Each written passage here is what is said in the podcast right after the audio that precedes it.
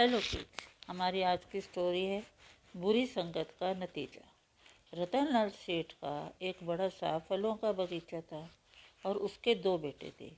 एक बेटा अपनी पढ़ाई पूरी करने के लिए विदेश गया था और दूसरा छोटा बेटा आदित्य गाँव में ही पढ़ाई करता था।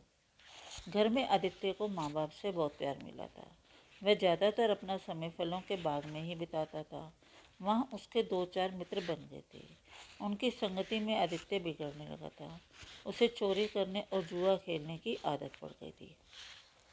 एक दिन, सेठ रतन लाल ने आदित्य को जुआ खेलते हुए देख लिया। वहाँ तो उन्होंने आदित्य से कुछ नहीं कहा, पर घर आकर वे चिंता में डूब गए। आदित्य के लौटने पर उन्होंने कहा, बेटा, जुआ खेलना अच्छी आदत नहीं है। ये तुम्हें बर्बाद कर देगा। आदित्य पर पिता की बातों का कोई असर नहीं हुआ। अंत में सेठ रतनलाल को एक उपाय सूझा। एक दिन वे आदित्य को लेकर आम के बगीचे में पहुँचे। उन्होंने माली से आम तोड़ने के लिए कहा। माली ने आमों को तोड़कर एक टोकरी में रख दिया। सेठ ने आदित्य से कहा आदित्य आम की टोकरी को घर ले जाओ।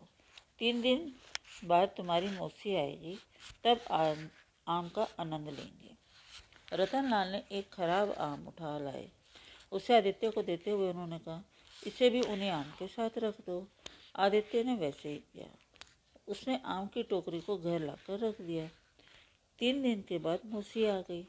रतनलाल सेठ ने भोजन करने के बाद आदित्य से आम लाने को कहा। आदित्य ने टोकरी उठाई तो देखा कि सब आम सड़ चुके थे। वह बहुत हैरान हुआ। रतनलाल सेठ भी उसके पीछे पीछे वहाँ आ गए थे। आदित्य ने पूछा कि ये कैसे हो गया पिताजी? रतन रतनलाल ने कहा, बेटा, एक खराब आम ने इन बाकी के अच्छे आमों को भी अपने जैसा ही बना दिया। इसी तरह, जो लड़का बुरे लड़कों की संगति करता है, वह भी बुरा बन जाता है। पिता की बात आदित्य के दिमाग में बैठ गई। उसे महसूस हुआ कि उसके पिता उसे क्या सिखाना चाहते थे।